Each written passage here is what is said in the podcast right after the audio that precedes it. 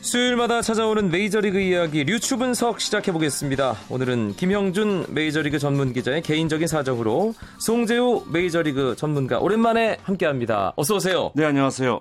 미국 출장 다녀오셨잖아요. 예, 다녀왔습니다. 선물은 뭐 따로 드릴게요. 예. 예, 추신수 선수 만나서 예. 뭐 이런저런 좋은 시간 가지셨겠네요. 그렇습니다. 뭐 당시 이제 시카고 컵스 원정 3연전을 같이 했는데요. 아, 정말 새삼스럽게 느낀 거는 참 선수들이 외롭구나 이런 걸 많이 느꼈어요. 네. 어, 뭐 우리는 붙잡고 상당- 안 놔주려고 하던가요, 추신수 선수가? 아니 막 느낌이 아, 정말 외로워서 같이 이제 뭐 경기 전에 식사하고 끝나고 식사하고 예. 같이 얘기하는 걸 너무 즐거워하더라고요. 그리고 출장 예. 마무리될 때쯤엔 형님 안 가시면 안 돼요. 뭐 그 정도는 아니었고요. 예. 네. 어, 이번 시즌 추신수 선수 지금 3부대 2 좀 지난 그렇죠. 그런 상황 활약하고 있는데 네. 본인 올 시즌에 대해서는 어떤 평가를 하던가요? 그러니까 이 추인수 선수는 자시 자기 자신에 대해서 너무 지나치게 엄격한 것 같아요. 냉정하군요. 예, 그러니까 뭐 본인이 그날 경기 잘하고 좋은 성적을 냈어도 자기가 못했던 타석, 그러니까 뭐 네 번 나와서 뭐 안타 두 개 치고 볼넷 하나 얻었다. 근데 마지막 타석에서 삼진 당했다. 그러면 경기 끝난 다음에 제일 먼저 하는 얘기가 마지막 타석에 그 삼진 당한 그 얘기를 제일 먼저 해요. 아, 그러니까 그런 본인의 생각이 있기 때문에 뭐 오늘날까지 이르렀겠습니다만은 한편으로는 아 이거 너무 본인에게 엄격하다 보니까 자칫 이게 또 슬럼프 때도 안 좋을 수도 있잖아요. 그래서 좀 그런 걱정까지 될 정도로 스스로에게 엄격하더라고요. 네. 추신수 선수가 사실 가장 좋았던 시즌 클리블랜드 시절에 기록했던 이 3할 타율에 네. 20홈런, 20도루를 기록했던 그 두 번의 시즌이 있었잖아요. 그렇죠. 2009년, 2010년 네. 두 번의 시즌이었는데 그 도루와 홈런을 공이 잘하기 때문에 차곡차곡 쌓아 나가고 있습니다. 어느덧 100홈런, 100도루 클럽 가입을 눈앞에 두고 있다고요. 그렇죠. 지금 홈런도 98개, 100홈런에서 마이너스 2를 기록하고 있고요. 도루는 99개입니다. 그러니까 마이너스 1이에요. 뭐 제가 볼 때 정말 큰 이변이 없는 이상은 올 시즌 안에 이 두 가지, 그러니까 두 마리 토끼를 다 잡을 수 있는 상황이 만들어질 거라고 올 시즌이. 아니라 이번 주 안에도 가능한 거 아닌가요? 그렇죠. 한 경기에 다 이루어질 수도 있는 예. 거겠죠. 예. 아, 대기록을 지금 눈앞에 두고 있는 상황인데 메이저리거로서 한 단계 도약할 수 있는 계기가 될 테고요. 네. 그래서일까요? 최근에 또 주춤, 주춤해요. 어, 최근 뭐 10경기 타율이 2할 2푼 1인데요.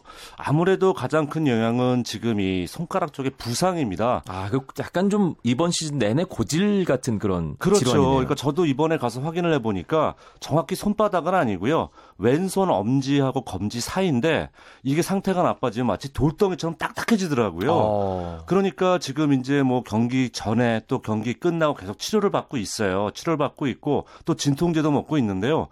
아, 이게 진통제를 먹어도 나아지질 않습니다. 그러고 있기 때문에 지금 조금 더 강한 진통제로 바꾼 상황이에요. 바꾼 상황이고 아, 팀의 이제 동료였던 조이버터 선수가 며칠 쉬면 어떻겠냐고 얘기를 했는데 본인도 그렇고 어떤 팀, 상, 팀 상황도 마찬가지고 지금 휴식을 갖기가 어려운 상황이거든요. 이러다 보니까 출장을 강행하게 되고 본인 얘기로는 이게 며칠 쉰다고 될 것 같지가 않대요. 네. 그래서 시즌 끝날 때까지 밀어붙이고 시즌 끝나고 몇 달 쉬면서 치료를 해야 될 것 같다고 음. 얘기를 하니까 정말 더 이상 나빠지지 않기만을 좀 바라봐야 될 것 같습니다. 네.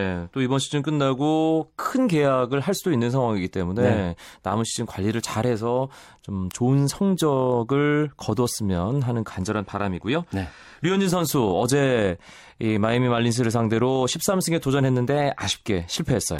그렇죠. 사실 뭐 이제 수치상으로 보게 되면은 뭐 정말 7과 3분의 1이닝을 던졌고 3실점했기 때문에 아 역시 뭐 퀄러티 스타트를 해냈어요. 아 그런 내용은 좋았는데 뭐 역시 좀 아쉬웠던 것은 아 상대방 선발 투수가 같은 신인왕 지금 최대 경쟁자로 떠오르고 있죠. 이 호세 페르난데스라는 선수였었고 또 이 본인이 가장 아쉽게 생각하는 부분 이 선수에게 2사 이후에 안타를 허용하면서 심리적으로 흔들렸고 네. 그게 결국 실점으로 이어졌잖아요. 이런 부분이 있었기 때문에 본인이 뭐 연승도 끊어지고 이런 부분이 있었겠지만 아마 또 하나의 뭔가 배울 수 있었던 그런 경기가 아니었나 싶습니다. 네. 뭐 잘 던졌고요, 기본적으로. 네. 그리고 본인 어, 흐름에 크게 해가 되는 건 아니었지만 사실 저희가 12승 거뒀을 때 신인왕 좀 노려볼 만하지 않을까 네. 이런 긍정적인 전망을 했었거든요. 그렇죠. 예. 그런데 어제 신인왕의 가장 강력한 경쟁자인 호세 페르난데스에게 한 방 먹었다는 것. 네. 예, 승리도 내줬고 그렇죠. 그 부분은 좀 뼈아프게 느껴지네요. 그렇죠. 지금 이제 전반기만 하더라도 세인트루이스의 이 셸비 밀러 선수가 가장 강력한 상대였는데요. 밀러 선수가 전반기 후반부터 지금 페이스가 흔들리고 있어요. 그 사이에 떠오르고 있는 게 이제 호세 페르난데스 선수인데 이 페르난데스 선수가 아무래도 이런 요인이 있어요. 나이도 21살. 그러니까 물론 류현진 선수도 그쪽에서 신인입니다만은 어떻게 보면 국내 프로하고 경험이 있잖아요. 그렇죠. 이런 부분이 있고 그 선수는 또 쿠바 망명 출신. 이런 거에 또 약간 스토리가 있어요. 네. 드라마틱한 스토리가 숨어 있는 데다가 소속팀 마이애미가 지금 지구 최하위예요. 그런 팀에서 9승 거두고 또 평균 자책점이 2.4대를 기록하고 있다는 게 상당히 그쪽 기자들에게 어필을 하고 있습니다. 네, 실제로 메이저리그 현지에서 신인왕과 관련된 여러 가지 그 경쟁 구도를 보면 호세 페르난데스가 가장 위에 있고 네. 류현진 선수의 팀 동료인 야실 푸이그 선수가 가장 또 타자로서는 위쪽에 자리하고 있잖아요. 그러니까 이런 부분이 있어요. 두 명의 이 쿠바 출신 선수 상당히 주목을 받고 있는데 푸이그 선수는 사실 뭐 미워할 수는 없는 선수잖아요. 그렇긴 합니다만은 그 투표권을 가진 기자분들이 좀 보수적인 성향을 가지고 있어요. 네. 그래서 푸이그 선수에 대해서 일부에서 어떤 얘기 나오냐면 이 선수는 야구에 대해서 존경심이 아직 없다. 라는 얘기가 나오고 있어요. 이런 마이너스 부분이 있기 때문에 남은 기간 동안 푸이그 선수가 조금 더 성실함을 보여줘야지 진정한 경쟁자가 될 수 있을 것 같습니다. 네. 그 경기에서 지각하고 막 그랬는데 또 활약은 또 활약대로 해요 보면 오늘도. 아, 오늘도 사실 어떻게 보면 다저스가 좀 쉽지 않은 경기였었는데 네. 또 이 홈런을 쳤잖아요. 이러니까 말씀드린 것처럼 참 미워할래 미워할 수 없는 그런 부분이 분명히 있습니다. 예. 아, 미국 현지 소식 매주 수요일마다 듣고 있는데 오늘도 어김없이 아, 미국 현지의 생생한 목소리를 들어보겠습니다. 그 전에 류현진 선수의 생생한 목소리 준비했습니다. 마이애미 원정을 떠나기 직전에 이루어진 인터뷰라는 점 참고하시고 지금부터 들어보시죠. 윤지 선수 메이저리그 생활이 7개월 됐습니다. 한국하고 미국의 더가운 그 클럽하우스에서 가장 큰 차이점이 뭐라고 생각하세요? 어, 일단 모든 분위기가 틀리고 어, 일단 게임 전에는 굉장히 노래도 뒤에 크게 틀어놓으면서 선수들 일단 흥에 겨워 있고요. 한국은 게임 준비를 더 열심히 하는 것 같고 음, 일단 뭐 한국이랑 가장 큰 차이점은 경기 마친 후인데 어, 한국에서는 뭐 지기든 이기든 뭐 비슷하게 상황이 되는데 여기는 완전 정반대로 지면은 정말 말 한마디도 없이 가만히 앉아들만 있고 짐만 챙기고 그러는데 음 아무래도 그 정도가 한국하고 미국하고 제일 차이점인 것 같아요. 22경기에 등판해갖고 11승에 2점대 방어율입니다. 본인이 또 2점대 방어율을 그렇게 또 원했는데 첫 해 한국에서 오기 전에 과연 이런 성적을 낼 수 있을까 그 생각했습니까? 지금 뭐 이 정도까지라고는 솔직히 기대는 못했고 어 그냥 경기 시즌 끝날 때쯤에 한 13승에서 15승에 뭐 방어율은 뭐 최대한 낮게 해보고 싶다고 했는데 뭐 지금 성적으로는 완전 대만족하고 있고요. 어 아무래도 뭐 이런 이 정도까지는 뭐 생각은 전혀 못 하고 있었죠 현재 상황에서는. 네. 가장 저는 그 윤진 선수가 LA 다저스에 온 게 그 본인이 그 숨겨놓았던 타격 재질을 여기 와서 발견했던 거 아닌가요? 아무래도 다른 뭐 정말 한인 분들 많이 없는 데 가면은 솔직히 좀 더 지금보다는 힘들었을 것 같고 아무래도 뭐 운동을 하기 때문에 먹는 게 가장 중요한데 뭐 그런 거라든지 어 어디 다니더라도 뭐 한국 분들이 많이 있는 데서 생활하는 게 아무래도 편하기 때문에 어 다저스 온 게 큰 행운인 것 같고 어 뭐 타격은 뭐 내셔널 리그를 갔다라면은 뭐다 할 수 있는 거기 때문에 뭐 그거는 큰 차이는 없는 것 같아요. 근데 본인이 이렇게 타격 솜씨가 있다는 걸 알았어요? 뭐 고등학교 때 뭐 나쁘진 않았으니까요. 네. 근데 그 지난번에 한번 그 미국 생활하면서 가장 어려웠던 점이 그 동부 원정 경기 시차 그런데 그 이번 중부 원정은 고비를 잘 넘겼어요 2승을 했으니까 근데 여전히 시차는 좀 있습니까? 아무래도 뭐 여기 LA에 서부에 있다가 바로 간 다음 날 정도는 조금 아직까지는 피곤한 게 좀 많이 있는 것 같고 아무래도 시차라는 게 저희 여기서는 뭐 경기 끝나고 뭐 12시에 12시, 11시에 끝나다 보면은 뭐 잠자는 시간들이 거의 한 2, 3시 정도 되는데 그러다 보면은 동부 가게 되면은 그게 뭐 5시, 6시가 되는 거기 때문에 아무래도 네, 그 역시 시차에 대한 어려움을 그렇죠. 류현진 선수가 가장 크게 가지고 있다. 그렇기 때문에 그것이 경기력에도 큰 영향을 준다. 아, 인터뷰를 진행한 분이 지금 네. 전화로 연결되어 있습니다. 미국 LA 한인 방송 라디오 서울의 문상열 해설위원 오늘도 생생한 이야기 듣겠습니다. 안녕하세요. 네, 안녕하세요. 예, 어, 류현진 선수와의 어떤 생생한 인터뷰 아, 또 저희 방송에 제공해 주셔서 감사드리고요. 아, 오늘 예 야시엘 푸이그 선수가 경기장에 늦었다는 소식 앞서 전해드렸습니다.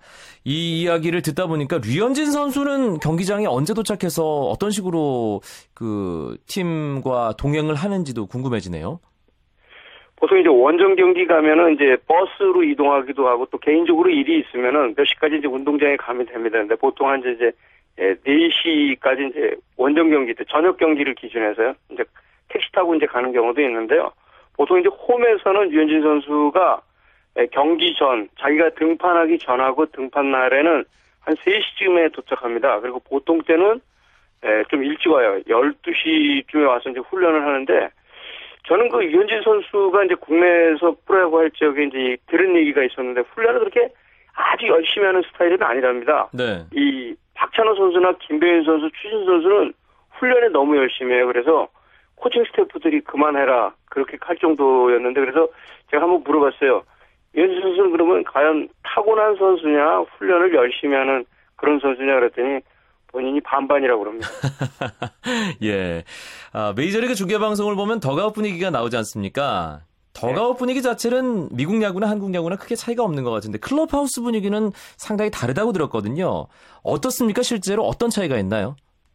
지금 유현진 선수가 얘기했지 않습니까? 경기 전에 이제 경기 전에는 아주 흥이 겨우고 그런데 예, 경기가 끝나고 나서 이겼을 때는 막 예, 노래 굉장히 크- 크게 틀어나갔고 저희가 가서 선수 인터뷰를 하지 못할 정도예요. 네. 예, 요즘은 또 이 중남미 선수들이 많으니까 막 중남미 음악들, 히스패닉 음악들이 크게 틀고 그러는데 이 지면 완전 초상집입니다. 그러니까 어떤 기자가 한번 가서 보고 완전 초상집 분위기다 그랬는데 경기 질 때는 항상 그렇습니다. 그거는 그 야구뿐만 아니고 농구, 풋볼 다 똑같아요. 네. 육 선수들은 지는 그 당일날은 아주 말도 안 하지만 그 다음날은 또 언제 그랬는데 하듯이 다 잊어버려요. 그런데 이제 한국하고 이제 미국의 클럽하우스 차지는 차이는 뭐냐면 한국은 클럽하우스 들어가서 취재 못합니다. 지금 뭐 그렇죠. 시설도 그렇고 예, 못하죠.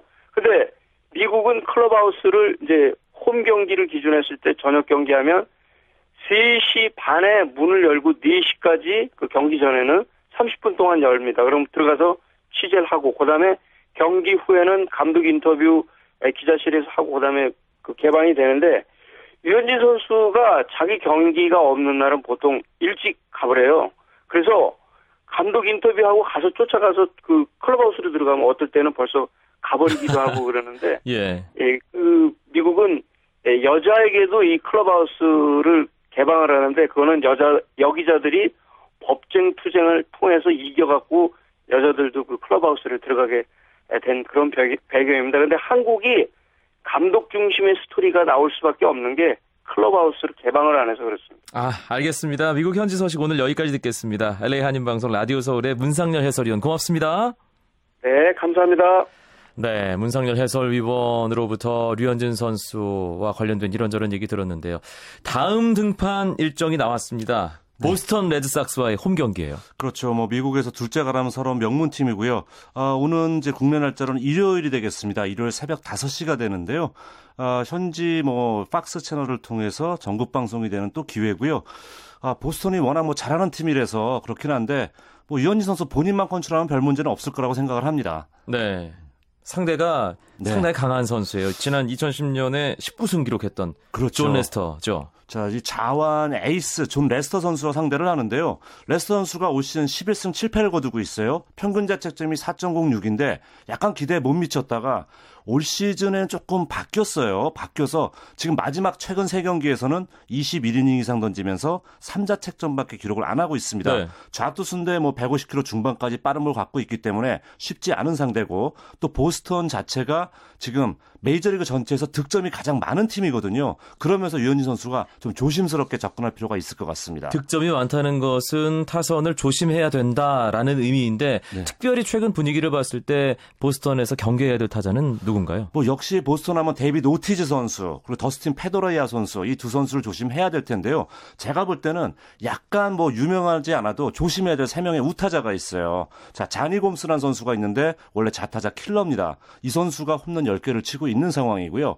그 다음에 또 우리가 빼놓을 수 없는 선수가 아, 지금 역시 볼 때는 윌 미들브룩스란 선수인데 이 선수가 마이너를 한번 갔다 오더니 지금 얘기해서 미친 방망이를 휘두르고 아, 있거든요. 예. 그래서 이 선수를 절대적으로 또 빼놓을 수는 없고 마지막으로 어, 올 시즌 홈런 15개를 기록하고 있는 마이크 나폴리 선수. 한마디로 이렇게 보시면 될 것 같아요. 중심 타선 쪽, 그러니까 한 2번 타순에서 6번 타순까지는 정말 무거운 방망이 휘두르는 선수가 많기 때문에 아, 류현진 선수가 장타에 대한 그런 경계를 해야 될 것 같습니다. 네, 일단 보스턴이라는 명문팀 어, 아메리칸 리그 동부지구의 강팀이고요. 네. 상대 선발도 존 레스터 왼손 에이스고 하지만 다행스러운 건 어, 펜웨이 파크 원정이 아니라 다행이죠. 다저 스타디움 홈 경기라는 점. 그렇죠. 그런데 최근 들어서 류현진 선수가 상대 에이스급 투수와 만나는 경우가 많아서 네.